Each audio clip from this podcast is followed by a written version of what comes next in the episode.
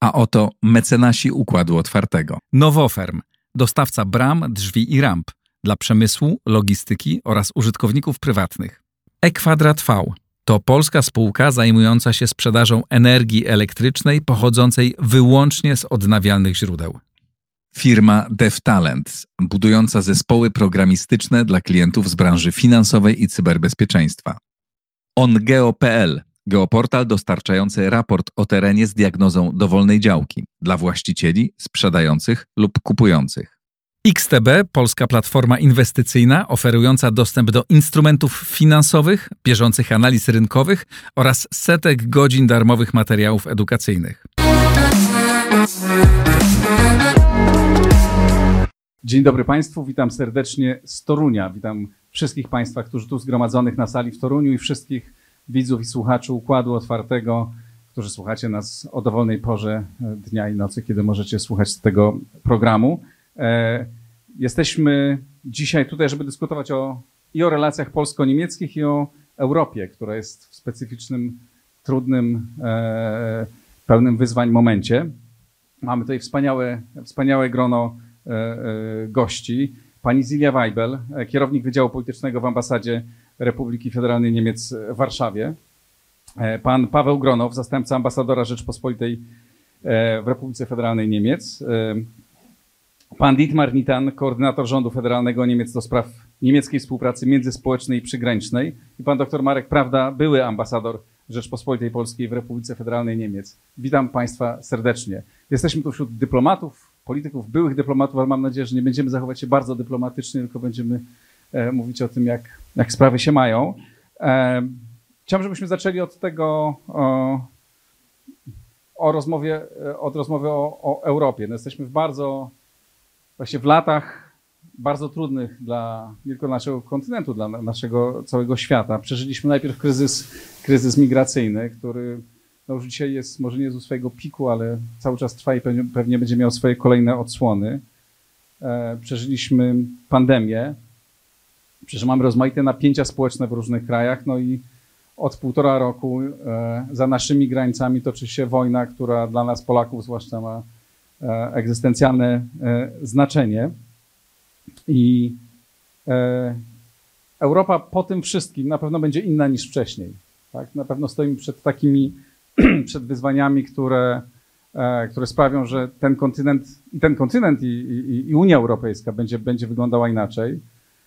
I oba nasze kraje w różnym stopniu będą mieć wpływ na to, jak, jaka Unia Europejska będzie. Chciałbym, żebyśmy też w tej debacie porozmawiali o, o relacjach między naszymi krajami, które są. Pani pięknie powiedziała o tym, że uczymy się sąsiedztwa. Jeszcze wiele lekcji, myślę, mamy do odrobienia, bo mówiąc y, y, o relacjach, o tym, jakie są relacje polsko-niemieckie, to powiedziałbym w jednym słowie dobre, w dwóch słowach niedobre. E, ponieważ z jednej strony mamy no, fantastyczną wymianę gospodarczą i współpracę, która osiąga jakieś poziomy niebywałe, o których kiedyś byśmy sobie nie, nie, nie wyobrażali. I w zasadzie niezależnie od tego, co się dzieje na poziomie politycznym, ta współpraca ciągle rośnie i, i, i każdy, co pół roku jest coraz, coraz lepsza i stajemy się wzajemnie dla siebie. W zasadzie oba państwa są od siebie współzależne. A z drugiej strony napięcia polityczne właśnie e, rosną e, proporcjonalnie do, do tego, jak, rosną, jak rośnie nasza współpraca gospodarcza i to jest coś niezwykle zadziwiającego. Po tym wstępie chciałem Państwa zapytać i poprosić o o krótką refleksję na temat tego, jak Państwo widzicie, jak Polska, jak Niemcy, pewnie też my między sobą Polacy różnimy się, e, e, e, możemy się różnić tymi wizjami, jak wyobrażamy sobie Unię Europejską w najbliższych latach. Co się stanie z Unią? Czy ona będzie większa? Czy będzie większa o Ukrainę?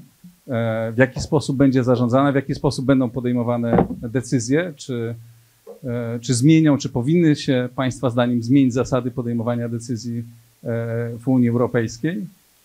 Jaka będzie Unia? Pani Zilia Weibel.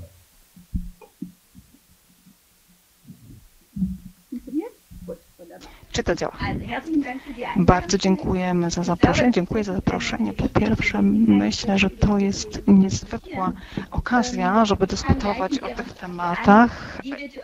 Jak Unia Europejska będzie wyglądać? Czego mamy oczekiwać w przyszłych latach? Myślę, że przede wszystkim należy oczekiwać takich dyskusji, które są bardzo ważne, o tych kwestiach, jak będzie się Europa rozwijać w przyszłości. I byłoby bardzo korzystne, gdybyśmy e, nie rozmawiali o tym bezpośrednio przed rozszerzeniem, tylko żeby te debaty już były toczone. W tym momencie jesteśmy, że tak powiem, w pierwszej warstwie i myślę, że powinniśmy się zorientować teraz na takie hasła. Myślę, że czas najbliższy będzie ważnym czasem, jak chodzi o e, to, co to znaczy, że mamy się przygotować na rozszerzenie. Co to e, znaczy teraz większość kwalifikowana, to trzeba też położyć na stół, to też trzeba przedyskutować, żeby dojść do dobrego rozwiązywania, rozwiązania. E, Kto może to zaakceptować, jak możemy to zaakceptować, jak możemy to w Unii Europejskiej zaakceptować, czy Unia Europejska powinna być, jak możemy ją wzmocnić, żebyśmy to rozszerzenie, o tym rozszerzeniu mogli dyskutować. Półczarcza. Państwu dziękuję bardzo. Jest to dla mnie wielki zaszczyt być dzisiaj tutaj z Państwem i z tak szacownym gronem móc dyskutować. Panem. Pan ambasador Paweł Gronow, mówię to dla słuchaczy, którzy nas nie widzą. Dziękuję serdecznie. Jak, jak będzie wyglądała Unia Europejska za jakiś czas i w kontekście też Ukrainy przede wszystkim, prawda? Rozumiem tak to pytanie. Polski rząd jest bardzo otwarty i nawet bym powiedział entuzjastyczny, jeśli chodzi o rozszerzenie Unii Europejskiej, a Ukrainę zwłaszcza. Byliśmy jednym z tych państw, które bardzo mocno walczyło o to, aby przyznać e, Ukrainie status kandydacki. Udało się to. Y, Mogę powiedzieć, y, dziękujemy również stronie niemieckiej za poparcie tej e, idei, za, za to, że udało się to uczynić. Dla Polski wojna na Ukrainie oznacza to, że między Unią Europejską a Rosją nie może być już, e, nie może być w przyszłości szarej strefy. To jest e, obszar, który e, musi być, że tak powiem, zagospodarowany i dlatego Polska bardzo widziałaby Ukrainę w, Unii Europejskiej. Zdajemy sobie w pełni sprawę z tego, że to nie jest proces szybki, nie będzie to proces szybki, łatwy, ale, ale jest to proces, który mm, który jest potrzebny y, i który daje dużą szansę y, dla nas, dla Unii Europejskiej, ale też, czy może nawet przede wszystkim dla Ukrainy. Y, Wiemy to, my Polacy wiemy to, ponieważ pamiętamy, jak proces akcesyjny wyglądał w, naszym, w naszym przypadku. I tu, tu jest obszar, duży obszar do współpracy między Polską a Niemcami, ale także między Polską, Niemcami a Francją, na przykład w ramach Trójkąta Weimarskiego. Nie tak dawno mieliśmy mm, w Kurniku, na zamku w Kurniku spotkanie ministrów do spraw Unii Europejskiej, Polski, Niemiec i Francji w formacie Trójkąta Weimarskiego i temat Ukrainy, temat rozszerzenia Unii Europejskiej, ale temat również e, reform czy pogłębienia. Mm, To były dominujące kwestie. Y, Z naszej perspektywy dyskusja bardzo udana, konstruktywna jesteśmy zadowoleni. I tu postawię kropkę, żeby nie, może nie, nie zanulać dłużej. Dziękuję. Pan Dietmar Mitan, jak e, Pan widzi przyszłość Unii Europejskiej? E, Polacy chcieliby, żeby Ukraina jak najszybciej stała się e, członkiem wspólnoty. W Niemczech ten entuzjazm jest, ale pewnie nieco mniejszy. Jak jest, pański, jak jest Pańska wizja przyszłości Unii? Also ich glaube, dass Ja myślę, że w Niemczech entuzjazm jest bardzo duży, że my wiemy, że e, ludzie w. Ukrainie, Ukraina broni też naszej wolności przeciwko imperializmowi rosyjskiemu i życzenie, żeby Ukraina, która jest, była zawsze częścią rodziny europejskiej, żeby też była ona powitana w rodzinie Unii Europejskiej, to jest duże życzenie, duże marzenie, ale wiemy też z doświadczenia, że Unia Europejska tylko wtedy może przyjąć nowych członków, kiedy pozostanie sama zdolna do działania, to znaczy reformy Unii Europejskiej powodujące właśnie jej lepszą zdolność do działania, pomogą też e, temu, by w Unii Europejskiej byśmy mogli uzyskać jednomyślność co do przyjęcia Unii Europejskiej, a więc to się wiąże jedno z äh, drugim. I tym wszystkim powinniśmy nie ufać, którzy robią z taką kwestię müssen to lub to. Musimy mieć obie te rzeczy. Musimy znaleźć taką drogę, żeby Ukraina, jeśli spełni kryteria, też mogła przystąpić. I musimy też znaleźć drogę, żeby Unia Europejska była bardziej zdolna do działania niż jest teraz i nie tutaj z powodów e, teoretyczno-politycznych e, europejskich, tylko że musimy być świadomi tego, uświadomić sobie, co stanie się, jeśli Unia Europejska nie. Będzie zdolna do działania. Jeśli Przyjrzymy się pozycji Europie, Europy w świecie, to stwierdzamy, że Europa traci na znaczeniu. E, Udział Europejek. Europejczyków w ludności świata spada. E, Też produkt nacionalny Welt brutto też spada, jak chodzi o e, europejski. Tak, w świecie multilateralnym szukają duże siły, duże e, władze jak India, Brazylia, e, Południowa Afryka. Indonezja szukają swojej roli. I Będzie to zależeć od tego bardzo mocno, czy Unia Europejska dalej będzie atrakcyjnym modelem też poza Europą.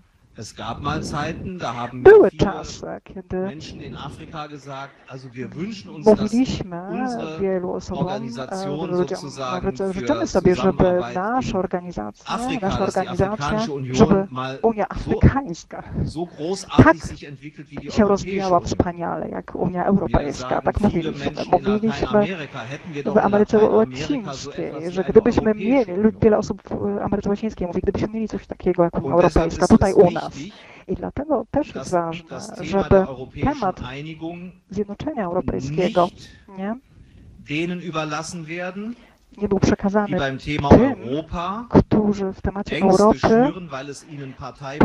nutzt. strachy, ponieważ to jest jakiś interes ich polityczny czy partyjny. Czy ein kto jest prawdziwym Patriot patriotą, niemieckim patriotą i polskim patriotą, walczy o silną Unię Europejską, ponieważ dobra przyszłość Polski będzie możliwa tylko ze silną Unią Europejską. Dobra przyszłość Niemiec jest możliwa, będzie e, obecna tylko z silną Unią Europejską. polityczne siły, które Unię Europejską określają jako niebezpieczeństwo, uważam za bardzo niepatriotyczne, ponieważ możemy zobaczyć, co się zdarzy, jeżeli nie jest się członkiem Unii Europejskiej. W zeszłym tygodniu byłem w Londynie. Mittlerweile sagt eine Mehrheit der większość, in Großbritannien, dass es ein Em, schwerer Brytyjczyków mówi, że to był duży, ciężki błąd, żeby wystąpić, żeby wystąpili z Unii Europejskiej. W tej chwili też konserwatyści w Wielkiej Brytanii stwierdzają, że Wielka Brytania poniosła duże ekonomiczne straty, szkody, ponieważ nie jest w Unii Europejskiej. Europa jest wspólnotą losów. Albo trzymamy się razem w Europie, albo po prostu e, zejdziemy pod wodę, albo znajdziemy jedność i będziemy dbać o to, że w Europie nie rosyjskie interesy, nie chińskie interesy, nie tureckie interesy będą decydowały o tym, co się dzieje na dass tak Bałkanach Zachodnich, tylko że Bałkany Zachodnie, czyli kraje państwa byłej Jugosławii czy Albanii będą częścią naszej rodziny, a nie piłką, którą grają siły znajdujące się poza Europą. I nad tym musimy pracować. Warnen, Wszyscy ci, dass którzy przed tym ostrzegają, że są jakieś siły, które chcą jakiegoś superstatu europejskiego, tak naprawdę sypią piasek w oczy ludziom, ponieważ nawet jeśli Gdyby istniał ktoś taki, kto chciałby zrobić coś takiego jak właśnie ten supereuropejski To- alle 26 Wszyscy- anderen brauchen, weil die Verträge potrzebowałby tych einstimmig geändert 26 werden. innych, tak, pozostałych, ponieważ e, umowy, e, porozumienia mogą być zmienione tylko jednomyślnie.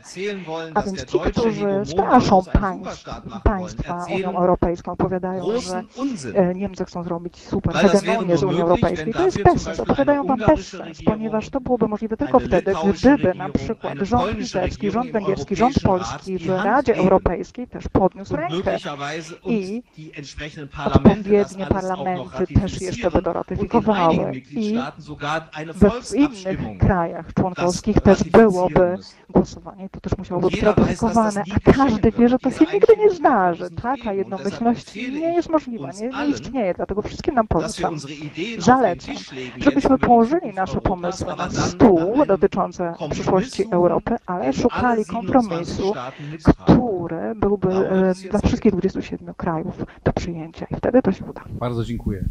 Panie ambasadorze, pan Marek Prawda, jak e, pan widzi przyszłość Europy i sposób głosowania e, i budowania tego wspólnego, wspólnego zdania, e, wspólnego działania w Unii Europejskiej, no i procesu rozszerzenia Unii. Dziękuję bardzo. Ja myślę, że przede wszystkim Europa uczy się chodzić po scenie międzynarodowej, ponieważ przez wiele lat byliśmy jako Unia Europejska bardziej fabryką reguł niż y, taką wspólnotą losu, o, o, o której mówił Dietmar. Y, I to jest jeden z wymiarów, gdzie najwięcej się teraz zmienia. Jeżeli mówimy o tym, jaka Unia ma być, to ja bym powiedział taka, która staje się aktorem na scenie międzynarodowej, robi coś więcej niż demokratyczną ewangelizację naokoło, tylko próbuje się przygotować na deszcz, a nie zawsze świeci słońce. Bo to jest ta lekcja y, z, z Ukrainy, czyli poza tym administrowaniem zbiorowym szczęściem, co nam najlepiej wychodziło zawsze, y, trzeba też jakoś sobie poradzić y, wobec tego nieszczęścia, które, y, które się stało. I teraz y, może warto sobie przypomnieć, że przewodnicząca Komisji Europejskiej w kwietniu pojechała do Kijowa. To było tydzień chyba po Radzie Europejskiej w Wersalu, gdzie okazało się, że większość, czy znaczy większość ważnych szefów rządów nie zgadza się na status, na wdrożenie procedury mm, statusu kandydackiego dla y, Ukrainy. Von der Leyen natomiast pojechała, wzięła formularz i dała Zełenskiemu, żeby wypełnił i mm, to znaczy, że y, mm, zaczyna się proces. Ja bym przywiązywał do tego wagę, bo szefowie, czy te główne postaci Unii Europejskiej nie są słynni z odwagi lub z politycznych działań. Oni zawsze polegają na procedurach, są ostrożni i są od tego, żeby się wycofać. Von der Leyen, którą nie wszyscy cenili, pojechała i zaryzykowała, znaczy związała swój los polityczny w jakimś sensie y, z, z, z losem Ukrainy. To bardzo nieunijne zachowanie, ale ono pokazuje kierunek, w którym się będziemy rozwijać, bo y, tym gestem Ukraina została przyjęta do Unii Europejskiej, rozumianej jako wspólnota losu. Też bym uważał, że to nie błahe. To jest coś. I teraz y, powstała presja na tych szefów rządów, którzy ucichli i przestali mieć rozterki. I to jest y, y, taka nowa Unia Europejska, y, która, y, no, która będzie się musiała zmierzyć z problemami, jakie dzisiaj mamy. I oczywiście, żeby temu podołać, trzeba być Unią efektywną. Wobec tego y, dwoje moich y, y, przedmówców wspomniało o głosowaniu większościowym.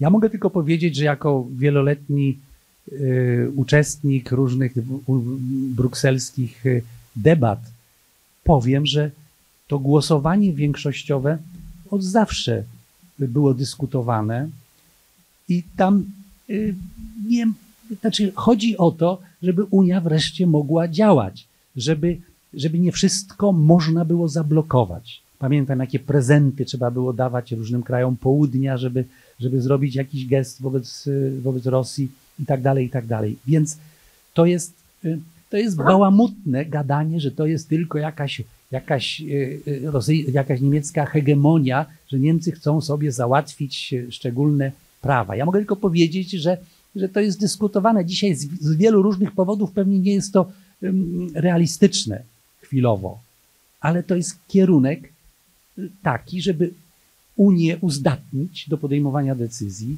i umożliwić właśnie y, no, pokonywanie barier, bo y, będziemy sparaliżowani. Y, I teraz też tutaj Wspomniano o poparciu naszym, polskim dla Ukrainy. To, to jest bardzo ważne i bardzo dobre, że właściwie wszyscy, cała Polska zdecydowanie wspiera członkostwo Ukrainy. Tylko, że część elit uważa, żeby Ukraina weszła do takiej Unii, która się nie miesza na przykład do spraw praworządności, bo taka byłaby lepsza. Tymczasem jest to trochę niepraktyczne i w sprzeczności z tym, czego chce cały świat. Bo cały świat właśnie chce, żeby Ukraina zmierzała do Unii Europejskiej, ale takiej, która się miesza, która pilnuje, która kontroluje wydawanie pieniędzy, bo nikt już nie będzie gotowy dać pieniędzy do Ukrainy, bo tam za dużo utopiono. Y, y, miliardów w przeszłości. Wszyscy wiemy, że te problemy nie znikną z dnia na dzień. I dla banków światowych, dla, dla Banku Światowego i dla wielu instytucji, którzy, które dzisiaj są gotowe y, finansować odbudowę Ukrainy, absolutnie kluczowe jest to, że Ukraina ma status kandydacki. Dlatego to jest tak, tak, tak ważne, bo to obiecuje wdrożenie procedur które będą warunkiem dla, y, dla, dla wszystkich. Więc to jest też taki, moim zdaniem, ważny wymiar tej Unii, która powstaje, żeby taka, że to musi być Unia, która się miesza. I może ostatnie słowo w tym, w tym y, wstępie. Mieliśmy Unię Solidarności, a teraz będziemy mieć Unię Solidarności warunkowej bo mamy nie jeden budżet, tylko dwa. W związku z tym mamy bardziej e, rozmownych płatników netto i, i, i podatników, którzy się interesują, jak te pieniądze będą wydane, i one, znaczy te grupy, wywierają ogromną presję, żeby nie dawać pieniędzy za darmo. Albo na przykład nie finansować, nie finansować kogoś, kto świadomie rozwala Unię Europejską. I bo, bo, bo, bo tak już nie będzie. I to jest też taka, y, takie nieporozumienie, jakoby biurokraci brukselscy narzucali jakieś nowe y, warunkowania, jakieś, jakieś rzucali kłody. No nie, to się wszystko dzieje państwach y, członkowskich. W umowie koalicyjnej w Holandii był kiedyś taki zapis, że że nie, nie, będzie już pieniędzy, jeżeli nie będzie warunkowości tu, tam i tak dalej, w wielu ekonomicznych też wymiarach. Więc to, to, to tyle na wstępie, tych kilka elementów, które ja uważam za najważniejsze w tej Unii przyszłości. Dziękuję bardzo. Po, po, porozmawiajmy jeszcze, pójdźmy głębiej, porozmawiajmy o tej Unii przyszłości, o tej Unii silnej, która no, chcielibyśmy wszyscy, żeby była, żeby była silna, żeby była atrakcyjnym partnerem dla Afryki, e, e, e, dla Indii, dla, dla Brazylii, że była poważnym partnerem dla, dla Stanów Zjednoczonych i innych, innych partnerów, innych graczy na świecie. Jaka ona powinna być? Czy powinna być. E, są dwie, dwie takie duże wizje, tak? Znaczy wizja, wiem, mówiąc umownie, prezentowana przez, e, e, przez Emmanuela Macrona, Unia coraz bardziej jednocząca się, coraz bardziej integrująca się, idąca w kierunku organizacji coraz bardziej federalnej i Unia i Unia Euro, taka no, Europa ojczyzn, o której mówił polski, e, polski premier Morawiecki. Tu w Polsce pewnie na ten temat mamy podzielone, podzielone zdania, tak? Znaczy też takie podejście, czy, czy Unia finansuje i pomaga, czy Unia inwestuje, tak? Bo też pan ambasador powiedział o tym, że Unia fi, finansuje, no finansuje, ale to są, to są inwestycje, na których my wszyscy, wszyscy ci finansujący zyskują. No, Niemcy i Polska są znakomitym, są znakomitym tego przykładem, tak? Na tych na tych inwestycjach obie strony e, e, znakomicie zyskują. Więc jaka ta Unia e, powinna iść? Czy z jednej strony też pan ambasador mówi o tym, że jest krytykował te obawy, które mają, które mają część opinii, część opinii publicznej, te zdania są oczywiście bardzo podzielone, no ale też mówiliśmy o tym wcześniej, że powinniśmy się słuchać, tak? Znaczy jest ważne, żeby część opinii publicznej w krajach, w Polsce, w innych krajach, no obawia się tego, zmiany sposobu głosowania, no bo siłą rzeczy on daje większy wpływ silniejszym, większym, e, e, większym krajem, co jest naturalne. Naturalne jest to, że jakby każdy jakby próbuje mieć większy wpływ. No ale musimy z drugiej strony, jeśli chcemy, że, żeby Unia była sprawna, żeby była silna, no wszyscy musimy się zgodzić co do tego, co do tego modelu i wszyscy musimy to za, zaakceptować. Musimy się nauczyć słuchać i rozumieć również obawy tych, którzy myślą inaczej. Jak Państwo o, o o tym myślicie? No może pana ambasadora zapraszam, byśmy będziemy zmieniać kolejność. Dziękuję bardzo. Tak, dokładnie z perspektywy polskiej to jest y, jak najbardziej zrozumiałe i logiczne, jasne, że, że są pewne obawy, jeśli chodzi o kwalifikowaną większość głosów, o tę metodę podejmowania decyzji. Stąd y, polski rząd jest wobec y, tego rozwiązania sceptyczny, to muszę otwarcie powiedzieć, ale równocześnie proponujemy w tej dyskusji też kilka punktów do, do rozważenia czy do przedyskutowania właśnie i, i mówimy, że mm, ważniejszą rzeczą, aspektem tego całego problemu jest dyskusja o tym, jak możemy zbalansować kompetencje instytucji unijnych i kompetencje państw członkowskich. Jak to jak to poprawić, jak to uregulować, powiedzmy. Tu, tu Polska jest bardzo otwarta na dyskusję na ten temat. Uważamy, że jednomyślność, że ten międzyrządowy reżim podejmowania decyzji to jest e, ta właściwa forma, właściwsza niż większość kwalifikowana, ponieważ ona uwzględnia, pozwala na uwzględnienie interesów wszystkich państw członkowskich ale równocześnie także zwracamy uwagę na to, że mm, wszystkie państwa mają obowiązek, i on wynika z, też z bazy traktatowej, obowiązek lojalnej współpracy, e, konstruktywnej współpracy w ramach Unii Europejskiej i e, konstruktywnego angażowania się na rzecz wypracowania konsensusu, który będzie e, zadowalający dla wszystkich, dla wszystkich członków. Dziękuję bardzo może teraz pan Dietmar Nitan.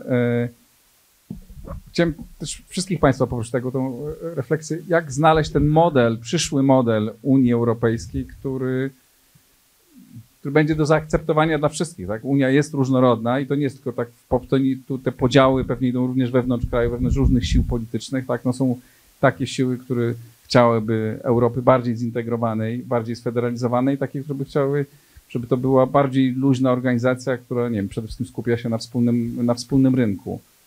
E, jak, jak zbudować tak, ten model, który będzie do zaakceptowania dla wszystkich, tak, który jednocześnie oczywiście zapewni rozwój, bo to jest niezwykle, e, e, niezwykle ważne.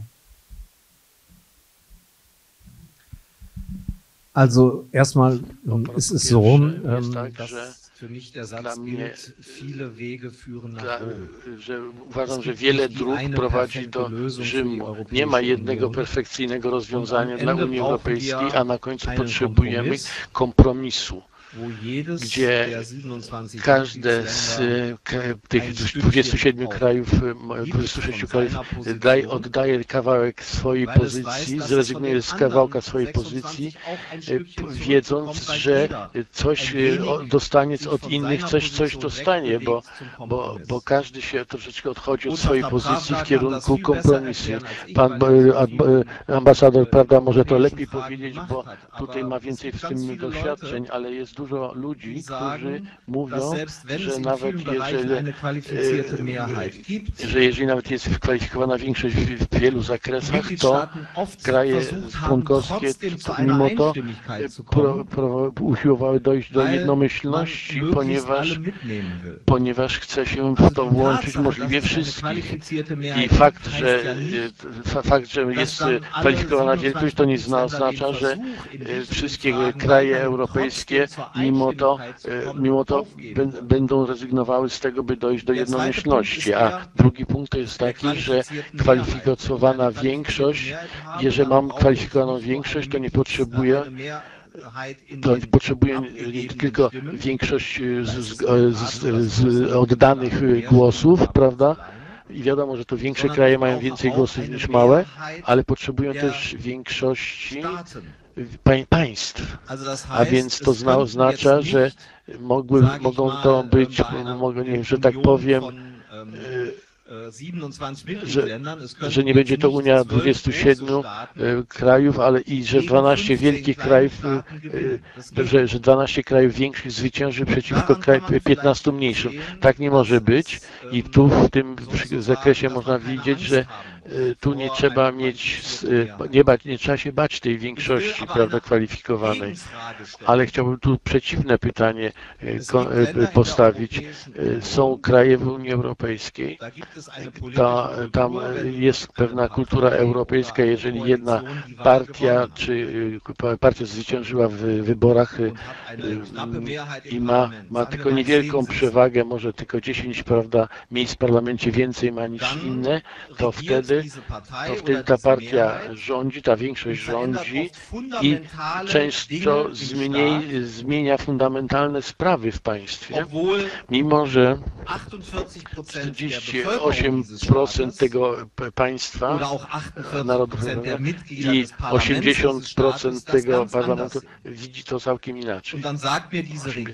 I ten, ten rząd mówi mi teraz, ja przecież zwyciężyłem w tych wyborach i mogę rządzić, nawet robić co chcę, tylko mając jedną, jeden głos przewagi w parlamencie. I ciekawe, że właśnie w tych państwach te partie, które prawda, uważają, że przy małej większości mogą robić wszystko, są największymi przeciwnikami kwalifikowanej większości w Europie. I to tego nie rozumiem. Bo albo, albo mówię, że kto ma większość, ten ma większość, lub też mówię, jeżeli by, by, bo żeby utrzymywać razem nasz kraj, nie podzielę tego kraju, tylko próbuję, prawda, znaleźć kompromis z opozycją. I myślę, muszą się ci politycy zdecydować. Nie można powiedzieć, że ja jestem przeciwko rozstrzygnięciom większościowym w Unii, bo to można nas podzielić, a we własnym kraju, prawda, nie uwzględnia się opozycji opozycji, prawda, mówi się im, że bo zwyciężyliśmy, bo zwyciężyliśmy. I to jest cherry picking według Amerykanów. I dlatego bym tu usilnie zalecał, zalecał by być szczerym i by powiedzieć, że tam, gdzie mogę sam rządzić w moim kraju, to, to tam, prawda, nie, nieważna jest większość i kompromisy, ale tam, gdzie nie mogę sam rządzić, to tam przy, dokładnie przy tą zasadę, prawda, odwrócę i to uważam, że jest nieszczere. I tu na tym powinniśmy się tutaj dyskutować. Ci, którzy ma, chcą mieć kwalifikowaną większość w Europie, to są często kraje, gdzie w, prawda, w ich parlamentach, gdzie jest, jest, chodzi o ważne pytania, to próbuje się zawrzeć jakiś kompromis z opozycją i włączyć w to kompozycję. My, my w Niemczech mamy die Entscheidung über die Zeitenwende decyzja, und über endlich mehr Geld für die Verteidigung auf, auszugeben. O, o, decyzja, żeby wydawać więcej pieniędzy, prawda, na, więcej na obronę, jako tak zwaną tą, ten taki kolorową... Musieliśmy, musieliśmy walczyć tutaj z konserwatywną CDU, musieliśmy zawrzeć kompromis z CDU i również ich parę postulatów wziąć. I, a to jest takie ważne rozstrzygnięcie, że, że tam musimy, musimy znaleźć jakiś kompromis, nawet jeżeli mamy w parlamencie większość. I, i myślę, że powinien, i tu powinniśmy o tym właśnie przemyśle, rozmyślać, że, die politische Kultur nicht in Ordnung ist. Bo, że, że, że, że w wielu krajach europejskich ta kultura europejska nie jest w porządku i nie jest taka jak na przykład w Euro- Parlamencie Europejskim. W jaki sposób przekonywać, w jaki sposób Pan użył to bardzo, bardzo zgrabnego chwytu, celnego w dużej, w dużej mierze, ale może tak samo to odwrócić, tak? Znaczy w jaki sposób, w jaki sposób przekonać te części społeczeństw europejskich, różnych państw europejskich, no, które obawiają się zbytniej centralizacji, tak? No, ma, tak po prostu czują. No, mo, możemy się zgadzać lub nie zgadzać, ale to jest duża część y, społeczeństw z różnych krajów, nie tylko Polski, myśli inaczej po prostu i chce, chce żeby było inaczej. I możemy rozmawiać, rozmaitych, używać rozmaitych chwytów retorycznych, nawet trzeba, chcemy, żeby Europa była organizacją dla wszystkich, tak? Dla, różnorodną, w której wszyscy czują się dobrze obok siebie. Jak, e, e, jak uwzględnić głos tych, którzy, którzy po prostu myślą inaczej? Ja bym zaczął od tego, żeby powiedzieć, że Unia Europejska to są instytucje i państwa członkowskie. Że jak się wypowiada Scholz albo Macron w sprawach europejskich, to też, się, to też Unia mówi. To nie jest tak, że przeciwstawiamy y, instytucje, te złe, tych biurokratów, państwom, że niemrawa Unia i, i, i efektywne państwa. Ponieważ Unia Europejska jest tym i tym i zawsze będzie tym i tym, albo nie będzie jej wcale. To jest moja wstępna odpowiedź. I teraz jak przekonać? No na przykład przeanalizować, jak to się stało, że mamy teraz dwa budżety, bo to jest dobry przykład dla tych, którzy mówią, że Unia dyryguje, że Unia y, wymyśla, uszczęśliwia nas na siłę i tak dalej. No przecież było tak, że mieliśmy budżet. W 20 roku na wiosnę y, Unia wzięła sobie za cel, żeby ten budżet teraz nie tylko zasypywał rowy, ale zmieniał świat, bo już dość, już trzeba coś zrobić z cyfryzacją, innowacjami, y, z y, z ekologią, bo to są problemy innej skali. I nagle przyszła pandemia. I wówczas zdecydowano, że albo, albo rezygnujemy z tych wszystkich celów trzeba będzie za 5 albo 10 lat zrobić to samo za nieporównanie większe pieniądze, jeżeli będzie co zbierać. A więc jedynym wyjściem było zrobimy drugi budżet. To było bardzo odważne posunięcie, zwłaszcza ze strony kanclerz Merkel, prezydenta Macrona, no i Timmermans, Vestager w tym uczestniczyli, oczywiście przede wszystkim pani von der Leyen. I wówczas wymyślono ucieczkę do przodu, drugi budżet, ale nie ma pieniędzy na to. Więc co zrobić, żeby te pieniądze pozbierać? No więc w stolicach się zastanawiano, żeby, nie będę tutaj wchodził w szczegóły, te, te, te pożyczki, że Unia też może mieć swoje pieniądze, żeby mieć niezależne, czyli stworzono taki budżet, który ma mocne elementy wspólnotowe. Ale te elementy wspólnotowe, ktoś mógł powiedzieć federalne, one nie powstały w głowie mądrali brukselskiego, tylko w głowach ekspertów w stolicach, którzy wolą żyć niż nie żyć. Znaczy, kwestia egzystencjalna. No, żeby ratować y, gospodarki, żeby ratować miejsca pracy, potrzebujemy dramatycznie, szybko, dramatycznie dużo pieniędzy.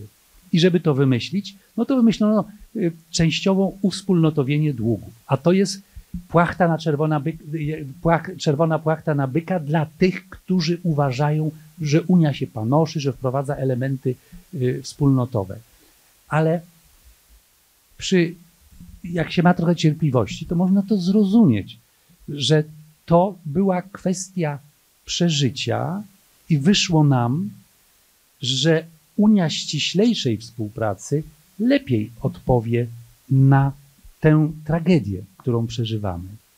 A zwolennicy Europy ojczyzn mogą się nadal cieszyć, że ten główny budżet jest przecież w logice międzyrządowej, bo ten budżet taki normalny, który mamy na 7 lat, on i tak musi być jednogłośnie decydowany przez wszystkie państwa członkowskie. Więc Europa jest Europą ojczyzn. Tu, tu się nie, nic nie zmieniło. Natomiast wprowadziliśmy bardzo odważny, bardzo trudny, nie mający uzasadnienia w traktacie, ale wykuglowaliśmy, żeby się dało, no dlatego, że chcemy przeżyć. No i tyle. I to Unia jest, Unia nie polega na tym, że przy desce kreślarskiej wymyślimy model i będziemy nieszczęśliwi, jak tego modelu nie, nie, y, nie, nie, mm, nie zrealizujemy. I tu jestem po stronie tych ostrożnych. Ale, y, mm, bo, bo Unia jest, jakby świat jest zasadniczo niegotowy i Unia y, no, współoddycha z tym stanem i próbuje znaleźć jakieś rozwiązania, raz lepsze, raz gorsze. Tylko najwięcej szkód powstaje, jak zamiast y, zrozumieć ten proces, to strzela się z takich ideologicznych y, y, kapiszonów, że Unia tutaj chce nam zabrać wolność, zabrać niezależność. Więc moja odpowiedź na to, Unia, mm, czy Unia właśnie takiej pogłębionej integracji, czy Unia federalna, czy Europa ojczyzn, ja bym powiedział Unia ściślejszej współpracy. Tam, gdzie się da, tam, gdzie się nie da, to nie. Y, I teraz, jeżeli, bo tu ciągle wracamy do tej większości, mm, mm, mm, to znaczy głosowa tak, tak, głosowania większościowe, żeby to jakoś udrożnić. I tutaj Paweł Gronow powiedział bardzo słusznie, że, że, że jest ten zapis lojalnej współpracy, że, że Unia jest skrojona na jedno. Ja zawsze miałem swoje instrukcje jako przedstawiciel Polski, żeby bronić tej jedno, jednogłośnych decyzji, jak najmniej pozostawiać do głosowań większościowych. Więc, bo w normalnym świecie to, to, to ten zapis lojalnej współpracy, współpracy, taka, powiedziałbym, wymóg lojalnej współpracy jest mocny wśród ludzi honoru. Ale jeżeli w Unii pojawiają się ludzie y, z, z, z takim luźnym podejściem do honoru, to, to wtedy trzeba y, y, QMV, czyli to, to mm, mm, głosowanie większościowe. I to Unia to robi z rozpaczy, po to, żeby sobie poradzić z, z kłopotami ale generalnie y, trzymałbym się y, tego pojęcia Unia ściślejszej współpracy.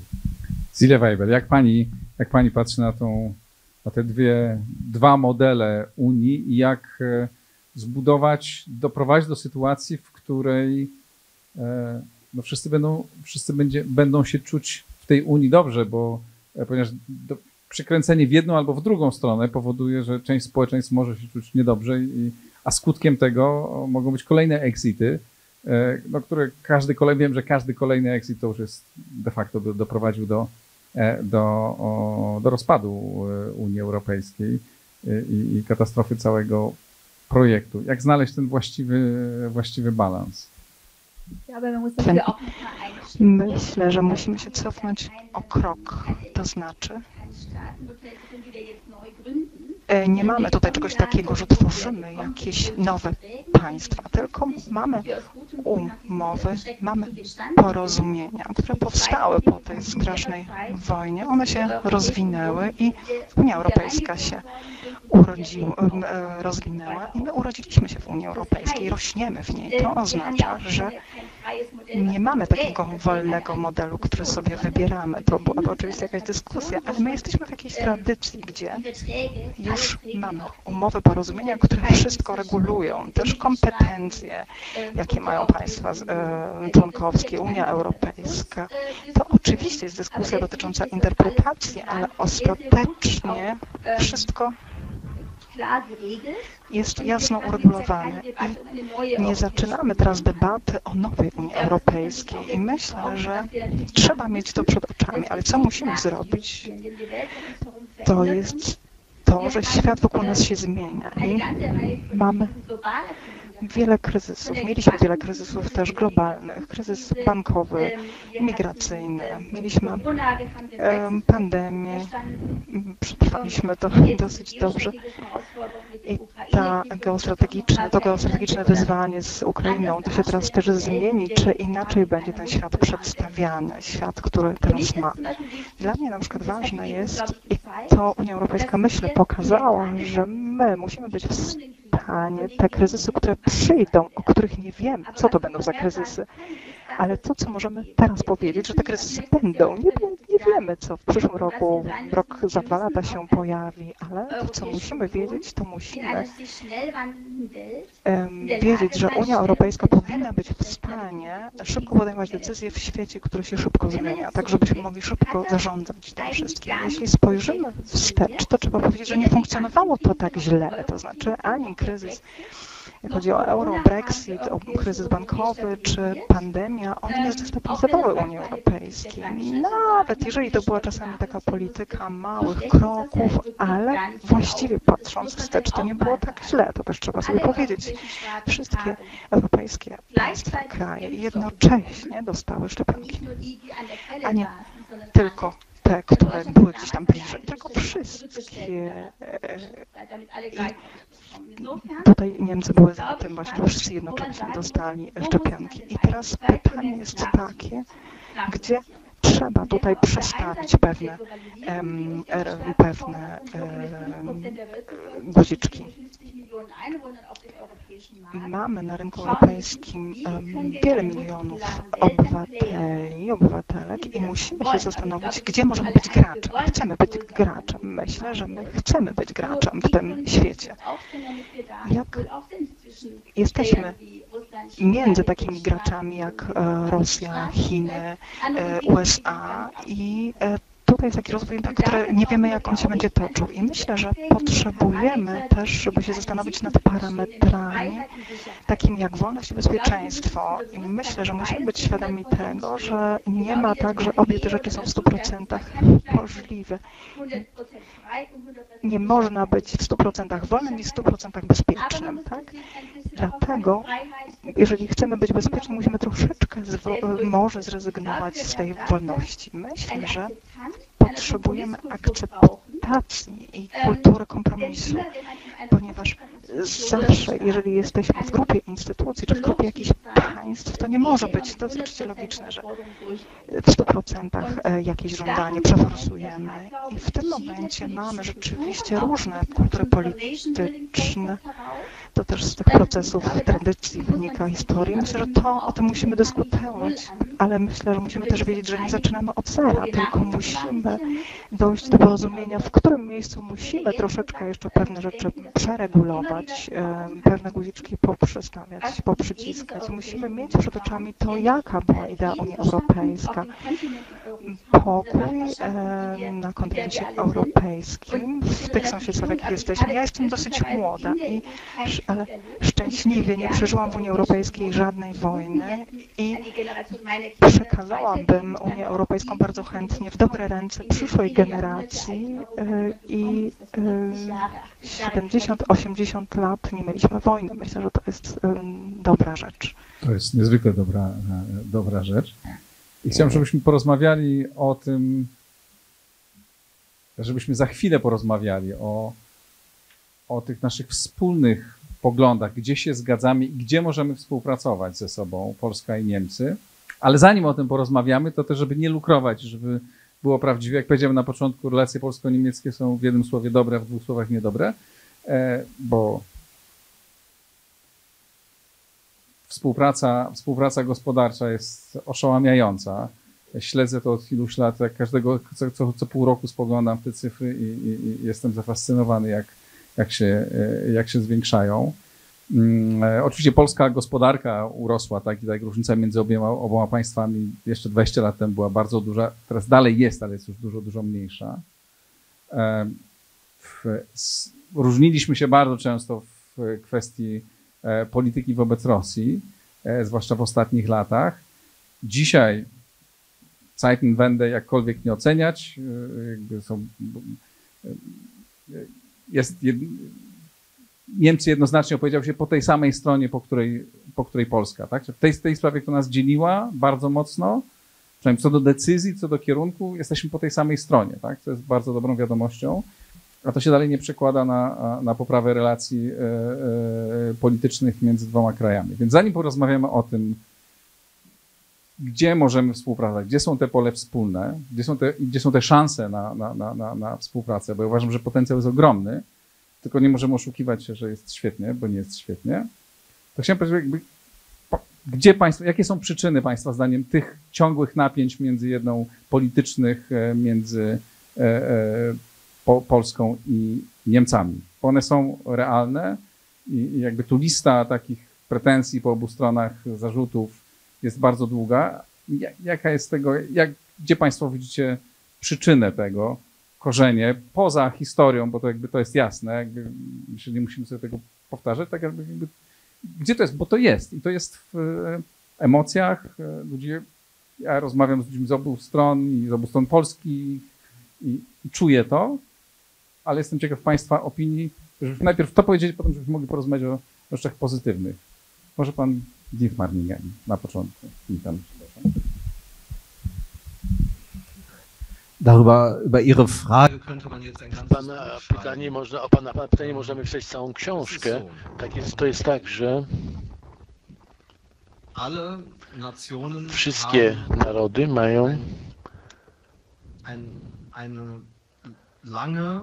mają mają przeszły długą historię, mają ze sobą długą historię, gdzie ludzie, tego, która prawda, silnie naznaczyła tych ludzi. Jest to przekazywane z generacji na generację ale jeszcze silniej, prawda, prawda, negatywne i traumatyczne przeżycia się mocniej wryły w pamięć kolektywną, a prawda, Polska już kiedyś zniknęła z mapy Europy, bo wielkie, wielkie potęgi, prawda, jak Rosja, Pros i, i, i Prusy sobie podzieliły, Austria podzieliły sobie Polskę. I Polska musiała dowiedzieć się w czasie II wojny światowej, że ich przyjaciele, którzy obiecali im pomóc, gdy Niemcy was, ich napadną, nie, nie, tego, tej obietnicy nie dotrzymali, nie dotrzymali i co do tego doprowadziło, że Niemcy, prawda, Niemcy popełniali prawda, przestępstwa, które nie mają precedensów w historii nie tylko e, przynieśli nie tylko śmierć milionów ludzi w Polsce, lecz zniszczyli również dobra kultury, e, e, szanse, zniszczyli szanse na spokojne życie, szanse, by po wojnie, prawda, znowuż rozwinąć go, go, efektywną gospodarkę. I z, tej kolektywnego, z tego kolektywnego doświadczenia większość ludzi w Polsce, również elity polityczne, bardzo szybko zauważyły te elity, że po tym, gdy e, Jelcyn prawda, zrezygnował, e, że z Władimirem Putinem e, coś się zmienia prawda, w Federacji Rosyjskiej, a mianowicie zmienia się na gorsze. I że tak, tak zwany rosyjski imperializm, negowanie, nego, negowanie prze, prze, przez elity rosyjskie, że niektóre narody prawda, nie są samodzielni, nie należą do strefy wpływów rosyjskich, że to się ponownie zaczęło wzrastać. To, co znaliśmy z, jeszcze z okresu caratu i z czasów Unii Związku Radzieckiego. Niemcy ze swoim, prawda, pamięcią kolektywną która, która się też, że tak powiem, paliła w mózgach, że są narodami, narodem przestępców, że oni zabili tysiąc miliony ludzi i że dla prawda, uwolnienia Europy od niemieckiego faszyzmu, w szczególności narody, narody ZSRR prawda, zapłaciły wielką cenę. I dlatego też Niemcy zawsze mówili, że z, uwagi na naszą historię musimy, musimy mieć, e, mieć dobry stosunek z Rosją, że to są, jest, jest wiele, wiele milionów obywateli e, Związku Radzieckiego, czy też Rosjan e, zostali zabici, względnie polegli w, w czasie wojny wyzwoleńczej. Również, prawda, łącznie z, z aliantami. I tego też nie możemy zapominać. I mimo, I mimo tych właśnie kolektywnych pamięci, między wielkich, niezależnie od wielkich postępów w pojednaniu się, ludzie w Polsce zauważyli, że w elitach niemieckich, prawda, jest wiele takich ludzi, że jest tam wielu ludzi, którzy dali, podali, wyciągnęli rękę, że Polacy wyciągając rękę po, do prawda, z, z ofertą, ofertą pogodzenia się, to te elity wcale tego nie przyjęły. I, i że, i że po prostu tutaj Polska, nie, nie był, Polacy to byli ci, ci, którzy, prawda, e, którzy pomagali, Niemcy pomagali Polakom w tak zwanym święcie w Hambach, prawda, w XIX wieku, e, czy też e, polski papież, prawda, który jak gdyby wyciągnął, papież wyciągnął ten decydujący kamień z muru dzielącego Polaków. A więc przez wiele niemieckich elit słusznie słusznie Polacy są rozczarowani tymi elitami, a z drugiej strony też Polacy, Polakom nie podoba się niemiecka naiwność w stosunku do Putina, że Putin się tak wzmocnił, że po raz pierwszy napadł z Ukrainy w 2014 roku, wtedy prawda, w odniesieniu do Krymu i prawda, te, te obszary na wschodzie Ukrainy i potem Und dass selbst dann seit 2014 die deutschen Eliten immer noch nicht aufgewacht I że, że właśnie e, od 2014 roku niemieckie elity znów jeszcze się nie obudziły. Dopiero zaczęły się budzić, gdy prawda, lud, naród e, ukraiński od roku musi płacić olbrzymią cenę krwi za to, co tam się dzieje. Że prawda, w tej wojnie, którą prowadzi Rosja przeciwko Ukrainie. I z tej sytuacji można powiedzieć, że Niemcy muszą w końcu muszą, prawda, za, zarzucić swoją ignorancję w stosunku do osiągnięć krajów ze wschodu. Powinni więcej pokazywać empatii i e, bo, powinni więcej, e, prawda, zauważam to za, za, zupełnie słuszne. Dla mnie ponownie, pono, pono, dla mnie też się nie skończyło jeszcze, prawda, wynag, no, wynagradzanie tego, co się stało Polakom. Ale tragedią jest to, że mimo, że, że jest bardzo duża lista uprawnionej krytyki na, odnośnie polityki niemieckiej, to y, dzisiejsza, dzisiaj urzędująca partia ta obiektywnie tą prawdziwą krytykę y, u, u, używa tej polityki do walki kulturowej we własnym kraju. Bo jeżeli ktoś prawda, się okazuje, że jest Polskiem, że jest Polak przyjacielem Niemiec, to zdradza polskie interesy. I dlatego jest, widzimy coraz większą coraz większą retorykę antyniemiecką rządzącej partii. I ta antyniemiecka retoryka wykracza poza uprawnioną krytykę, krytykę i prowadzi do groteskowych sytuacji, że, że na przykład polski minister obrony, który dziękuję za patriotyzm Niemców i prawda, prezes go wzywa do siebie i, i, i mówi i potem nagle twierdzi, że jednak my nie potrzebujemy patriotów od Niemców. I ponieważ Solidarność przyszła z Niemczech, to Kaczyński bardziej by wolał bardziej zaryzykować bezpieczeństwo swojego narodu niż przyjąć to. A więc ten człowiek, który jakoby prawda, przynosi Polsce tą czwartą republikę, i, prawda, daru, i pozwala być wspaniałym ojczyzną Polski Polakom, prawda, zbrania się przed przyjęciem prawda, środków obrony powietrznej, bo pochodzą od Niemców. A gdyby do Amerykanów to przyszło, to na pewno by nie przywołał do porządku swojego ministra obrony. I teraz, jeżeli ideologia prawda, określa politykę, to tak się dzieje. I to czyni ją tak trudną, ponieważ że tak powiem, zasadnicza część krytyki, po, polskiej krytyki na jest prawidłowa, ale sposób, w jaki, w jaki ta krytyka prawda, jest wykorzystywana do walki kulturowej, to szkodzi nie tylko stosunkom polsko-niemieckim, ale również szkodzi Rzeczpospolitej Polskiej. To dla mnie jest olbrzymia tragedia i chciałem powiedzieć moim, prawda, moim przyjaciołom z PiSu, z którymi rozmawiam,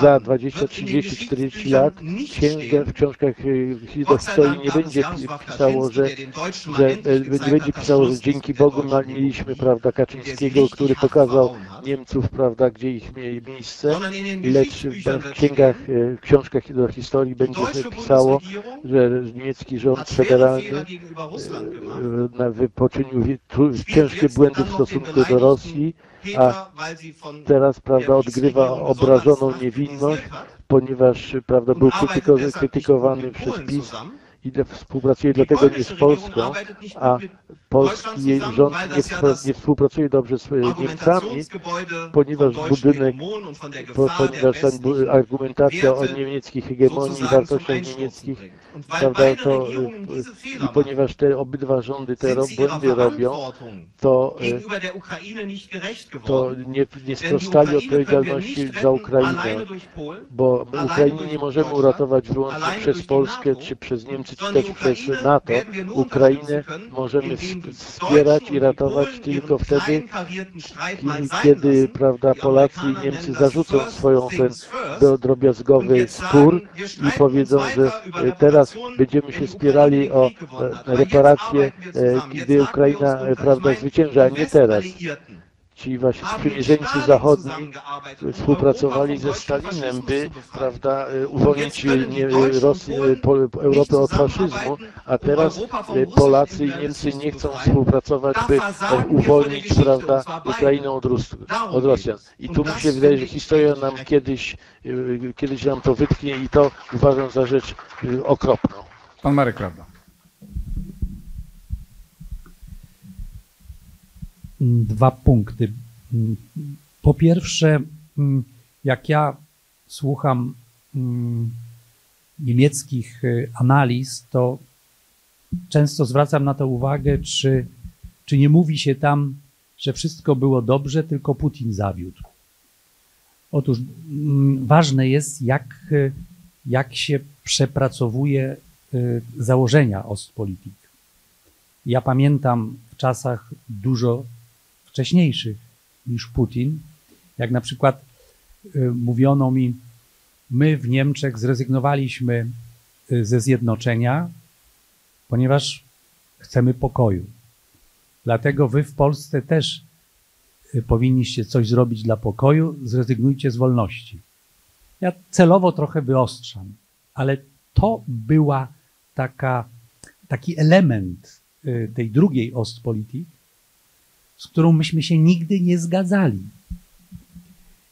I dlatego takim elementem uczciwości y, mm, politycznej jest, żeby, żeby mówić o założeniach tej, tej Ostpolitik w czasach wcześniejszych. To nie tylko to nie tylko jest kwestia Putina, bo wszystko było dobrze, dopóki Putin nie zawiódł i teraz to się, jesteśmy, y, mamy, mamy kłopot. I drugi, druga rzecz, jeżeli mówimy mm, o pojednaniu, ja niechętnie mówię o pojednaniu, ale uważam, że to jest bardzo ważne doświadczenie polsko-niemieckie, ponieważ prawdziwe pojednanie wymaga y, takiego, takiej gotowości do zmiany zbiorowej tożsamości, znaczy takiego zakwestionowania siebie samego. I oba kraje, oba społeczeństwa tego dokonały. My, y, jak patrzymy na różne nieudane rytuały pojednania, to warto by było ocalić istotę tego bardzo ważnego polsko-niemieckiego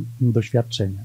Ale w, tym, w tej praktyce pojednania też coś było nie tak, skoro tak łatwo jest y, wracać do y, stereotypów, tak łatwo ożywiać Y, to, co myśleliśmy, że już nie istnieje. I to jest mm, taka krytyczna recenzja nas samych w obu krajach, że nie zrobiliśmy dość, aby to pojednanie stało się takim y, przyjętym wewnętrznym y, wyposażeniem, że tak powiem, w, w relacjach Polaków i Niemców. To to. Mm, I teraz jeszcze komentarz do tego punktu. Parę tygodni temu kanclerz Scholz y, udzielił wywiadu. Dziennikarka, bardzo krytyczna wobec niego, zapytała: A jak pan przyjmuje te krytyczne głosy z Polski, bo y, że, że w sprawie Ukrainy za wolno, za późno i tak dalej? Scholz na to powiedział: W Polsce bardzo dużo się mówi o tym, co my w Niemczech robimy. I to, co się mówi w Polsce, ma mało związku z rzeczywistością. Więc ja nie muszę się tym przejmować. Ja bym wolał, żeby kanclerz, znaczy mi się to nie bardzo podoba, ale jeszcze bardziej nie podoba mi się to, że stwarzamy absolutnie uzasadnione powody, żeby tak powiedział. I to jest kłopot. I teraz przechodzę do drugiego punktu. Pan pyta, co jest przyczyną y, tych y, napięć. Więc ja uważam, że jedną z najważniejszych przyczyną tych napięć jest to, że ktoś bardzo tych napięć pragnie. Bo spory w stosunkach polsko-niemieckich były zawsze i to nie, nie takie jak dzisiaj. Przecież wojna w Iraku, pamiętam. No i co? No i Polska, Polska się postawiła zupełnie po innej stronie niż Niemcy E, było, było, mogę, można jeszcze myśleć o paru takich e, przypadkach, więc nie jest problem w tym, że mamy spory, bo spory są zawsze i, i demokracje muszą to unieść. I takie dobrze umocowane relacje społeczne też powinny to unieść. To nie musi dochodzić do takiego wrzasku, który dzisiaj y, y, przeżywamy. Więc stąd y, wniosek, że tu chodzi o coś innego. I podam taki przykład z innej, celowo, z, z innego doświadczenia. Kiedy byłem w Brukseli, pracowałem jako przedstawiciel Pols Polski, napatrzyłem się na bardzo wielu posłów, którzy w Parlamencie Europejskim, którzy byli w różnych komisjach i w tych komisjach przygotowywano legislacje, jakieś decyzje dotyczące Polski. I oni nigdy na te komisje nie chodzili tylko czekali, aż te komisje uchwalą coś, co będzie niedobre dla Polski. I wtedy oni mieli swoje pięć minut. Wyjść na trybunę i powiedzieć, jaka ta Unia podła, jaka ta legisla legislacja dla nas niedobra. Ponieważ oni potrzebowali tego, a nie dialogu. Oni potrzebowali y, tego swojego monologu, a nie rozwiązania, które by było dobre dla naszego kraju. Ja myślę, że w stosunkach polsko-niemieckich niestety mamy e, coś podobnego. Mamy eskalowanie e, sporu dla celów wewnątrzpolitycznych. Jeżeli, także tu nie chodzi o znalezienie rozwiązania, chodzi o nieznalezienie rozwiązania, żeby móc się pochwalić w swoim elektoracie. Silja Weibel, jak Pani widzi przyczynę tych, tych, tych napięć? Zapytał Pan, gdzie możemy pracować po polskiej i niemieckiej stronie razem. Ale E, tutaj oddaję rację Natanowi. To nie jest kwestia chyba bardziej tego, w jakich obszarach możemy pracować, tylko jak możemy współpracować. Zawsze znajdziemy tematy, gdzie możemy super współpracować. Bezpieczeństwo, polityka obronna konkretna współpraca wojskowa funkcjonuje bardzo dobrze. E, nieważne jak to wygląda w NATO, jak to wygląda w Europie, my super pracujemy ze sobą, współpracujemy jak chodzi o sankcje, mamy bardzo duży potencjał jak chodzi o odbudowę Ukrainy. To jest tylko taki jeden obszar, który zarysowałam. A pomimo tego jest takie pytanie, które gdzieś tkwi pod tym, podskórnie, jak chcemy współpracować i możemy współpracować. Jeżeli przyjrzymy się temu, jak niemiecko-francuska współpraca wyglądała, to jest taka sprawa, która myślę, że jest tajemnicą tego, że się to udało, ta współpraca taki commitment ponad partiami obu krajów, żeby o tych stosunkach nie mówiono źle oficjalnie, żeby konstruktywnie o tym się wypowiadać. To nie znaczy, że oba kraje w kwestiach e, istotnych, merytorycznych są zawsze tego samego zdania. Francja i Niemcy nie, jest nie są zawsze tego samego zdania do wielu rzeczy podchodzimy troszeczkę inaczej. To jest zależne od ekonomii, od e, historii, ale mamy taki konsensus polityczny, że omawiamy kwestie merytoryczne przy stole, spokojnie i mówimy o tym na zewnątrz publicznie, pozytywnie, to musimy zaakceptować, że nie jesteśmy tego samego zdania czasami w jakichś kwestiach i odkładamy to albo rozmawiamy, na przykład czasami za dwa lata. Wygląda to zupełnie inaczej, czyli, że tak powiem, parkujemy ten temat gdzieś a jeżeli nie, no to po prostu nie musimy się co do wszystkiego zgadzać. Ale myślę, gdzie możemy współpracować, to e, to pytanie zależy bardzo silnie od tego, jak możemy współpracować. Myślę, że potrzebujemy polsko-niemieckiej metody tej współpracy właśnie, która by dobro obu stron realizowała, czy bardziej um, przekładała na praktykę takie zasadnicze dobro, dobrostan współpracy i żeby ta współpraca właśnie, żeby być nastawionym pozytywnie do niej. Pamiętam, już byłam studentką, to było w 90 latach i z plecakiem jeździłam przez Polskę, spotykałam bardzo wielu ludzi też w ramach współpracy uniwersyteckiej. Miałam takie wrażenie, że tam było takie porozumienie dużo silniejsze niż dzisiaj. I myślę, że byłoby to dużo lepsze politycznie, bo potrzebujemy takiego porozumienia po obu stronach. Panie ambasadorze, pan Paweł Gronow, gdzie, zanim przejdziemy do tych pozytywnych rzeczy, to porozmawiajmy o tym chwilę, jakby o tych korzeniach kłopotów, które są między nami. Nie, nie mówię o samych historii, które jest oczywiste, tylko o tym, co teraz się dzieje. Rozumiem. Chciałbym jednak mimo wszystko na początku odnieść się do słów pana posła i stanowczo nie zgodzić się z tym, że w Polsce ma miejsce kulturkamp przeciwko Niemcom z dwóch powodów. Po pierwsze, proszę zauważyć, że w Polsce to słowo ma skrajnie negatywne konotacje. Skrajnie. To jest po prostu słowo, które my Polacy y, kojarzymy z polityką Bismarcka wobec y, Polski i Polaków w czasach już uśrednionych.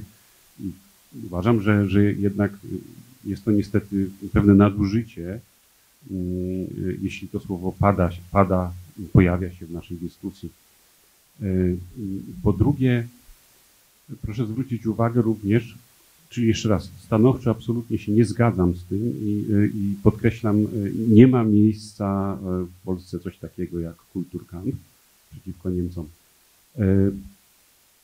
Sprawa krytyki, która się pojawia ze strony Polski, ale też ze strony polskiego społeczeństwa.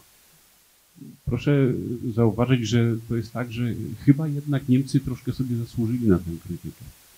E, jeśli, jeśli przeanalizujemy mm, niemiecką politykę wschodnią, która jednak niestety okazała się fiaskiem i, i, i, i, naprawdę nie trzeba chyba w Polsce szczególnie nikogo zachęcać do tego, e, aby, aby, mm, aby patrzeć krytycznie w związku z tym na Niemcy. Znaczy ta krytyka jest po prostu, wynika z pewnego, pewnego realnego stanu, pewnego stanowiska Niemiec w ostatnich latach i rzeczywiście y, ona nie jest sterowana przez nikogo. Kwestia patriotów, o których Pan wspominał. Dwie sprawy. No, z, naszej, z naszej strony, to muszę też otwarcie powiedzieć, zadziwiająca była ta komunikacja ze strony byłej już minister obrony Niemiec w tej sprawie, która, która ewidentnie nie pomagała w tej kwestii. Już nie chcę wchodzić tu w szczegóły, ale, ale Państwo być może śledziliście tę kwestię i tam rzeczywiście no, my wiele rzeczy nie, nie byliśmy w stanie pojąć i, dlaczego w taki sposób, a nie inny ta, ta komunikacja wyglądała. Ale proszę zwrócić uwagę na pozytywny aspekt tej całej sprawy. Przecież mamy w końcu trzy baterie niemieckich patriotów w Polsce. Jesteśmy z tego zadowoleni. To, to, jest, to jest ważna rzecz, to jest element istotnego wsparcia wschodniej flanki NATO. I to jest jeden z tych elementów, o którym chciałem wspomnieć w kontekście właśnie pozytywnych przykładów współpracy polsko-niemieckiej. My tu wspólnie w ten sposób bardzo istotnie wspieramy mm, właśnie naszą obronę. Y, I teraz pytanie jest y, pana redaktora, skąd te trudne sprawy się biorą? Tu muszę, muszę powiedzieć o tym, dzięki Bogu nie, chcę, nie, nie mówimy dzisiaj o konfliktach, ponieważ między Polską a Niemcami, bo te, jak, jak, jak, jak przypuszczam, czy jestem głęboko przekonany, mamy już za sobą i one nie występują. Są między nami natomiast sprawy trudne, to prawda, albo sprawy otwarte, które wymagają y, przedyskutowania, wyjaśnienia, dialogu. I to są głównie te sprawy y, y, wynikające z historii, z przeszłości z II wojny światowej.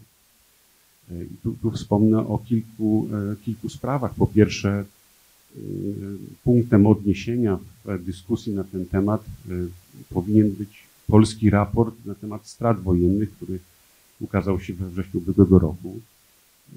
Polski rząd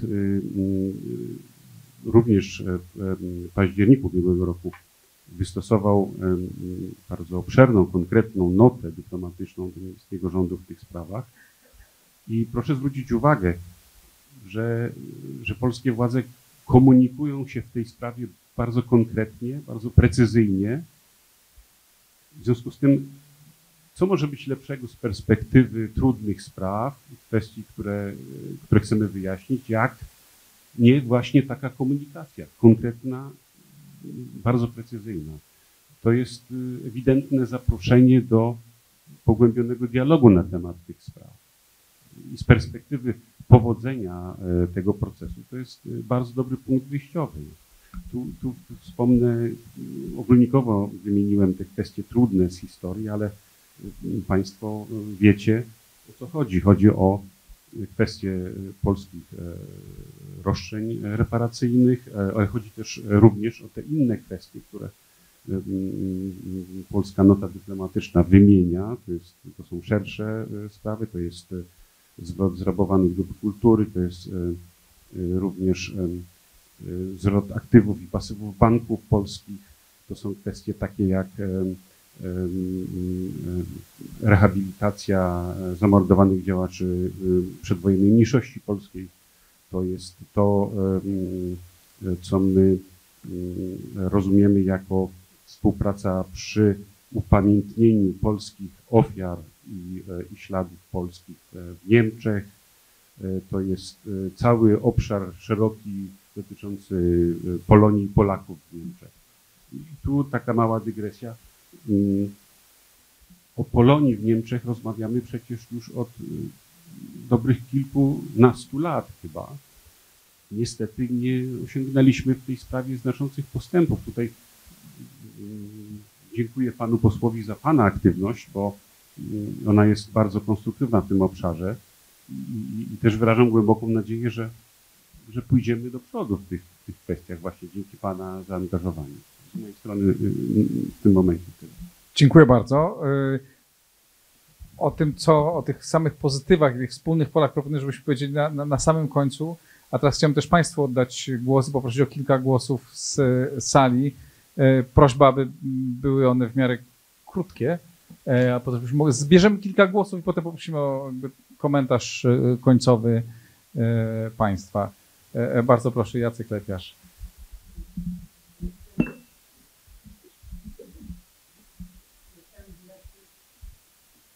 Jacek Lepiak, Deutsche Welle. Ja chciałbym wyjaśnić pewne nieporozumienie, które chyba w wyniku tłumaczenia nastąpiło między, e, między panem Mitanem a panem Gronowem. Otóż z tego, co zrozumiałem, e, pan Mitan mówił o wykorzystywaniu niechęci do Niemiec w kulturkampie w Polsce, a nie w, w kulturkampie między Polską a Niemcami. To jest zasadnicza różnica. Ja to tak zrozumiałem. I tu, tu widzę, że, że, chyba, że chyba zostało to albo nieprecyzyjnie przetłumaczone, albo, albo źle, źle zrozumiane. Ja chciałem jeszcze dorzucić taki jeden fakt. Otóż ważny minister w polskim rządzie nazywa lidera opozycji polskiej niemieckim kolaborantem. Robi to w sposób publiczny. Kolaboruje się z wrogiem, nie kolaboruje się z przyjacielem, nawet jeśli ma się różnicę zdań wobec niego. Także to jest, no to jest język, który właśnie no, ciska się piętnem na, na polsko-niemieckich relacjach. Niemcy są przyzwyczajeni do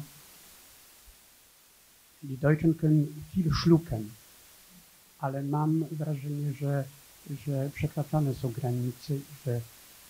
Natomiast jeszcze pytanie.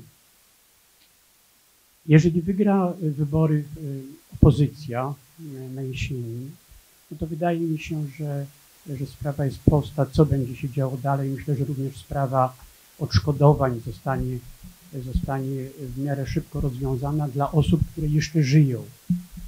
To jest około 20-30 tysięcy osób, które mogą dostać szybko odszkodowanie i powinny jak najszybciej.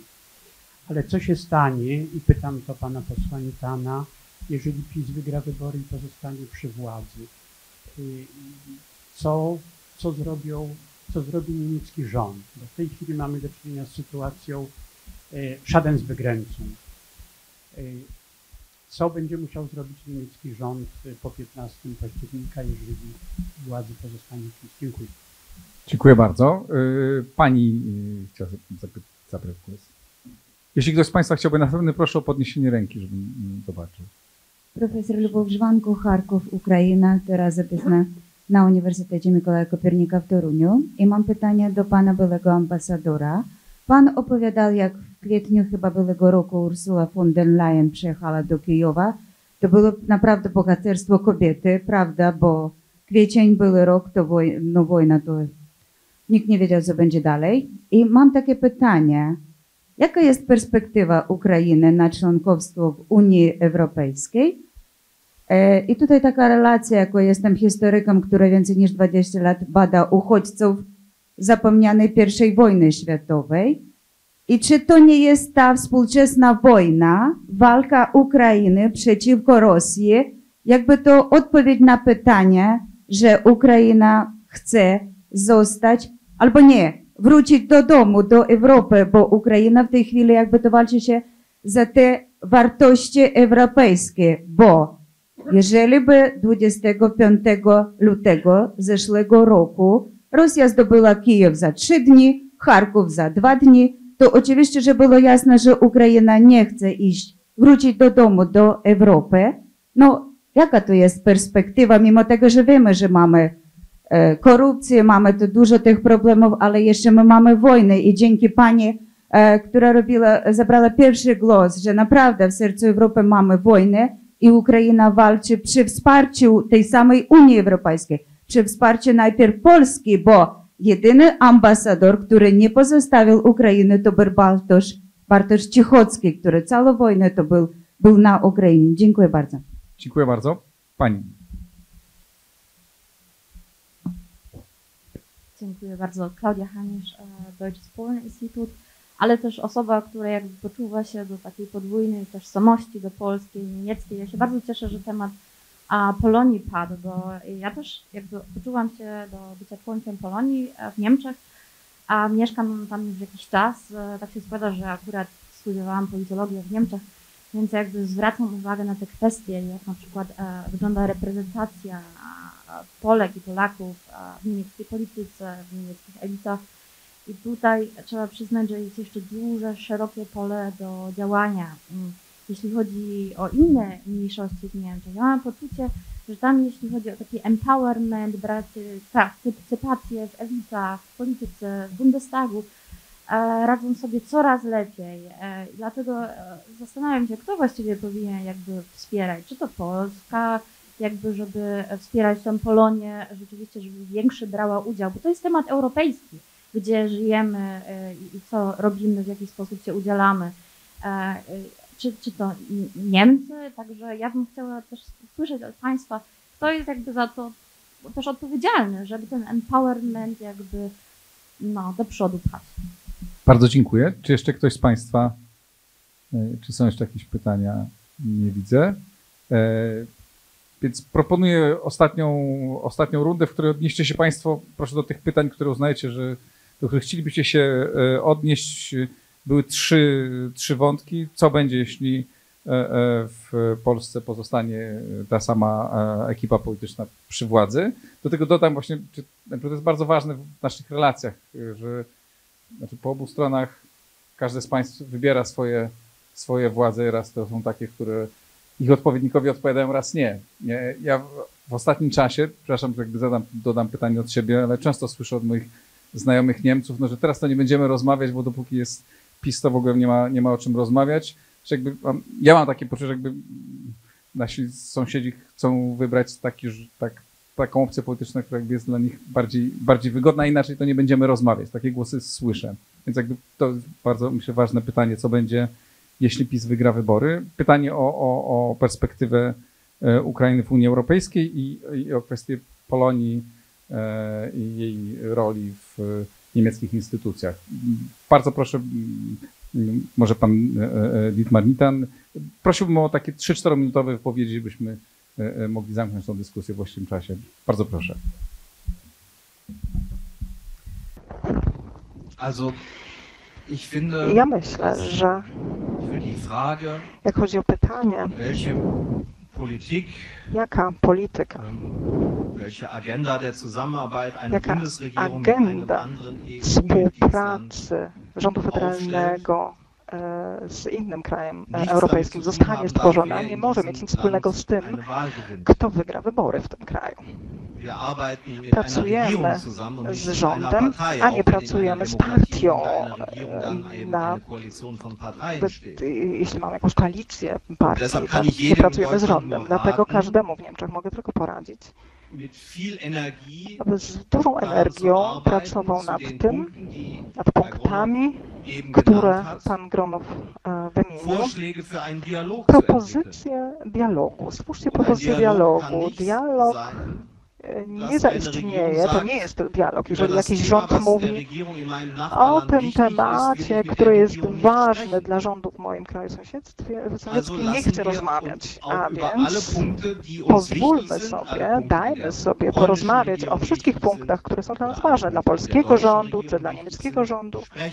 Dajmy sobie o tym pomówić, porozmawiać, ale musimy znaleźć reguły żebyśmy rozmawiali ze sobą, a nie ponad sobą, obok siebie, przez media społeczne czy przez media, ponieważ z tego nic nie będzie. Jestem e, mocno przekonany, głęboko przekonany, że Niemcy jesienią na jesień powinny przygotować pozytywną agendę. Nieważne, kto wygra wybory. Po wyborach Niemcy powinny położyć punkty na stole, o których rząd powie niemiecki, o tym chcemy rozmawiać z polskim rządem. i takie kwestie, jak na przykład właśnie odszkodowania, powinny się na tym stole pojawiać. Słyszycie Państwo, że ja nie mówię teraz o reparacjach, tylko o odszkodowaniu. Myślę, że Sejm um, bardzo dobrą rezolucję prawie jednogłośnie. Jedno, I tam nie ma słowa reparacje, tak? Jest e, zadośćuczynienie.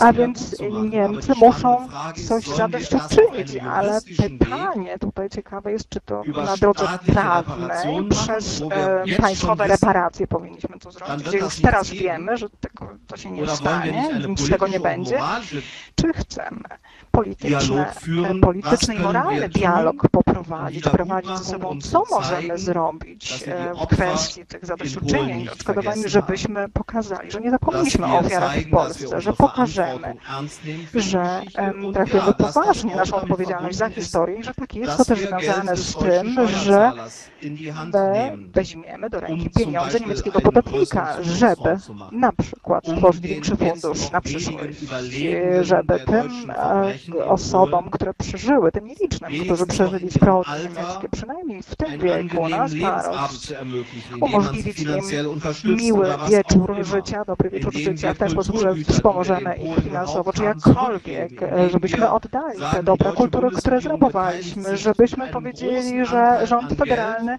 będzie uczestniczył dużą kwotą pieniędzy, nie tylko dla Polski, ale też środkowo-wschodniej Europy, żeby zainstalować dobrą obronę przeciwlotniczą, ponieważ e, są też inne państwa w Europie Środkowo-Wschodniej, które cierpiały przez Niemcy. Długo, nic nam nie wpada do głowy teraz. Oczywiście Niemcy muszą pokazać, że te dwa miliony ludzi, osób polskiego pochodzenia, e, którzy tworzą Polonię w Polsce, że my ich szanujemy, że e, osoby polskiego pochodzenia w Niemczech w życiu społecznym, w życiu politycznym, w świecie pracy, na rynku pracy, że odgrywają oni ważną, konstruktywną, pozytywną rolę. Bez nich Niemcy by nie funkcjonowały w ogóle. Oczywiście musimy się zastanowić, w jaki sposób możemy e, umożliwić większą partycypację Polonii w kwestiach społecznych. Jak możemy wspierać polskich, użytkowników języka polskiego w Niemczech, ale też, żeby język polski też był ważnym językiem obcym w Niemczech, tak żebyśmy mogli ponad granicą rozmawiać ze sobą. Widzicie Państwo, że ja tutaj robię taki stop ale rząd federalny byłby bardziej wiarygodny, myślę, wśród wszystkich ludzi w Polsce, nieważne co tam się zaznaczy na e, wyborach we wrześniu, gdybyśmy pokazali, że staramy się z konkretnymi propozycjami dialogu, współpracę z Polską poprawić i to niezależnie od tego, czy obecne partie opozycyjne wygrają wybory, czy obecne partie rządzące. Ja bym sobie tego życzył. Dziękuję. Pan Paweł Gronow. Dziękuję bardzo za Pani pytanie odnośnie Polonii. Tu wyjaśniam, precyzuję to, co powiedziałem wcześniej. Chodzi tak naprawdę o, o dwa obszary, dwa punkty. Po pierwsze, e, kiedy mówimy o wsparciu Polonii, e, Polaków w Niemczech, mamy na myśli przede wszystkim wsparcie nauczania języka polskiego jako języka ojczystego w Niemczech. I tu oczekujemy od strony niemieckiej, zgodnie z zapisami traktatu o mm, e, przyjaznej współpracy dobrosąsiedzkiego traktatu, że strona niemiecka będzie finansować, będzie wspierać finansowo e, nauczanie języka polskiego, e, w, przynajmniej w takim zakresie, w jakim czyni to strona polska. Jesteśmy w tej kwestii e, w trakcie rozmów. Pan poseł jest bardzo istotnie zaangażowany w to i mamy nadzieję, że, że tu znajdziemy dobre rozwiązanie. Chodzi nam po prostu o wsparcie nauczania, ale w, na zasadzie wzajemności w takim samym wymiarze, w jakim ma to miejsce w Polsce. A druga rzecz, o której, o której Pani mówiła, to jest, to jest udział przedstawicieli Polonii w instytucjach oficjalnych. To jest, to jest element, element po prostu procesu demokratycznego w danym państwie. I tutaj moim zdaniem wsparcie mm, mogłoby wyglądać w ten sposób, że powinniśmy po prostu zachęcać przedstawicieli Polonii do, do aktywności, do udziału w wyborach. To się już zresztą dzieje. Sprawa nie jest taka, taka martwa, że tak powiem. Jest już na przykład w Berlinie po ostatnich wyborach mamy mm, kilku e, przynajmniej e, Polaków, osób polskiego pochodzenia, powiedzmy, którzy zostali wybrani do, do, do parlamentu berlińskiego i to jest, i to jest bardzo, bardzo pozytywne, ciekawe zjawisko. Tutaj, jeżeli krótko jeszcze się odniosę do tych, do tych właśnie współpracy, co po wyborach i tak dalej, tutaj jedna rzecz, o jednej rzeczy chciałbym przypomnieć, że no niestety z ubolewaniem stwierdzamy dzisiaj, że od 2018 roku nie mieliśmy y, konsultacji międzyrządowych między Polską a Niemcami. To jest, to jest, to jest nie, nie, nie, niepozytywna, niepozytywny sygnał. Nawet jeśli jest tak, że, że, że mielibyśmy e, rozejść się po takich konsultacjach e, bez ustalenia, uzyskania jakichś konkretów, to i tak mają one wielką wartość w postaci wymiany poglądów, dyskusji, rozmowy. I szkoda, że tak się dzieje. No, ja ze swojej strony, jeśli, jeśli miałbym cokolwiek tutaj jeszcze powiedzieć, to po prostu krótkie zdanie. No, drodzy niemieccy przyjaciele, nie czekajcie, tylko zacznijcie współpracować już teraz. Już teraz zacznijmy, zacznijmy działać i, i, i nie czekajmy na rozwój sytuacji politycznej, tylko po prostu trzeba działać już dziś. Dziękuję bardzo. To może pan ambasador Marek, prawda?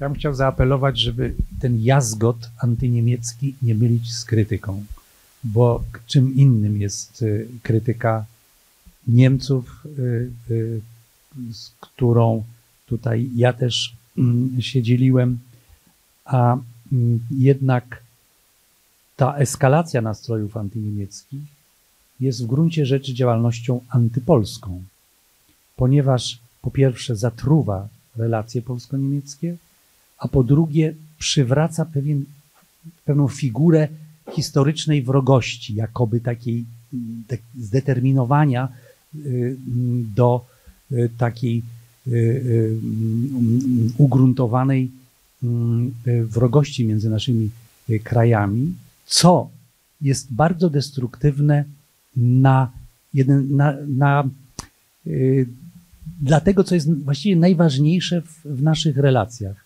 że Polacy i Niemcy razem przełamali swoje historyczne, fatalne położenie. Znaczy, nie, Niemcy walczyli zawsze ze swoją Mittellage, ze swoim położeniem środkowym i ze swoją żarłocznością y, geopolityczną.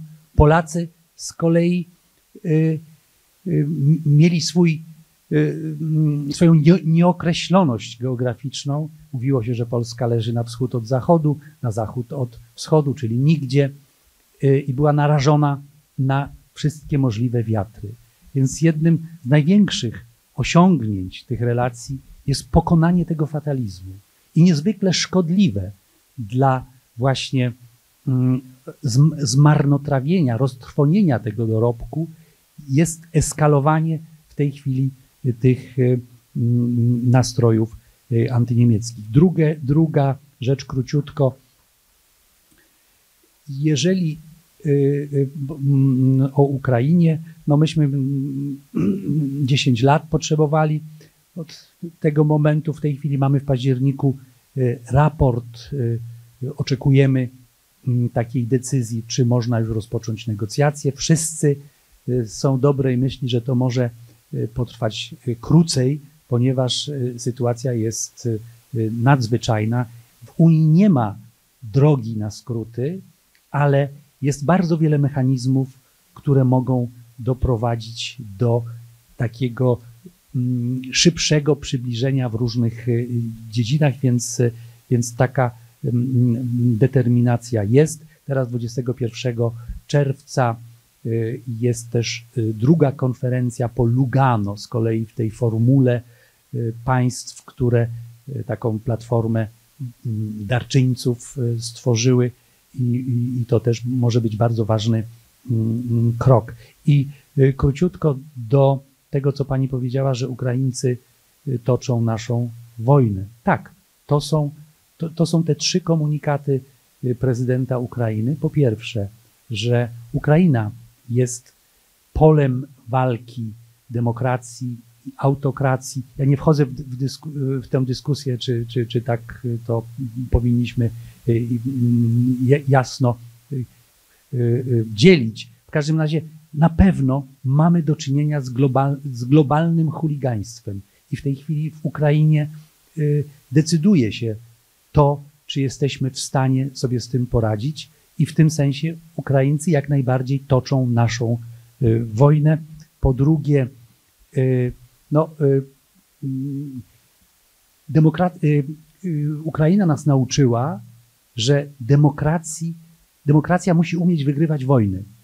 Demokracja jest z natury pokojowa, ale jeżeli nie będziemy z całych sił bronić pokoju, naszych wartości, to będziemy skonfrontowani z siłą innych. I to wszystko będzie na nic. I to jest lekcja, którą już y, przerobiliśmy, dlatego ta Unia się tak zmienia. Od tego za, zacząłem i tym skończę. E, no i jeszcze jedno, może warto powiedzieć, że y, mm, często mamy taką tendencję patrzenia z góry na tych, którzy od, muszą się odwoływać do wartości heroicznych, a my na Zachodzie przecież przyzwyczailiśmy się do tego, że żyjemy w świecie postheroicznym, mamy y, tożsamość postnarodową i tak dalej. Tymczasem Ukraińcy ze swoimi wszystkimi możliwymi motywacjami bronią właśnie naszych wartości uniwersalnych. Czyli, yy, yy, czyli jesteśmy, jesteśmy im właściwie winni y, pomoc taką, jaka tylko jest możliwa. Wszystko, co się da, jest potrzebne dla Ukrainy, bo broniąc Ukrainy, bronimy siebie. Bardzo dziękuję. Pani Silja Weber. In der Tat braucht die Ukraine auf ihrem Weg in die Europäische Union. I tutaj, prawda, decyzja już została podjęta, że do Europa, Ukraina wstąpi do Europy, ale do tego potrzebuje Ukraina wsparcia nie tylko Warszawy, ale i Berlina. Oba nasze kraje mają doświadczenia prawda, przy formowaniu systemu. i to też przeżyliśmy to w latach 90. i w obu krajach musimy wspierać możliwie energicznie, prawda, Ukrainę i nasze, zespolić e, nasze siły. I i myślę, że, że to jest ważne na następne lata i będzie relevantne. I mam nadzieję, że również po wyborach jesiennych, y, prawda, y, że, że obojętnie kto zwycięży, że nadal, że, że jednak będzie nadal istniała, prawda, ta współpraca polsko-niemiecka. Dziękuję. Bardzo Państwu dziękuję. Jeśli mogę coś e, na koniec od siebie powiedzieć, to myślę, że tak na początku, jeszcze przed naszą dyskusją była mowa, jesteśmy sąsiadami, którzy ciągle się uczą siebie nawzajem i którzy muszą się słuchać i słuchać z szacunkiem z jednej strony, unikać tego, co bolało często jedną stronę, takiego poczucia wyższości pouczania, a z drugiej strony rzeczywiście tego agresywnego języka, który, e, e, który dzisiaj psuje bardzo nasze relacje kompletnie nie, nie, niepotrzebnego. I myślę, że tu obie strony mają, mamy dużo do, do, do odpracowania, jednocześnie mamy tak dużo szans przed nami i mam nadzieję, że razem nie będziemy się bać wygrać tej wojny, bo tą wojnę trzeba, zanim będziemy rozmawiać o tym, jaka ma być Ukraina i czy będzie w Unii Europejskiej, to najpierw musi wygrać wojnę i musi ją wygrać stanowczo, a wygrają tylko wtedy, znaczy jeśli oni będą świetnie walczyć, że to robią, jeśli my dostarczymy narzędzia do wygrania tej wojny, y, y, te, mm, tą broń, którą, którą już dużo jej jest, ale potrzeba, żeby wygrać tą wojnę, potrzeba jeszcze nie możemy, nawet jak będziemy się cieszyć, mam nadzieję, za miesiąc ze zwycięskiej kontrofensywy, to nie będzie to ostatnia kontrofensywa i e, musimy dalej wspierać Ukrainę również militarnie i musimy nie bać się wspierać, nie bać się wspólnie wygrać tej wojny. Bardzo Państwu dziękuję.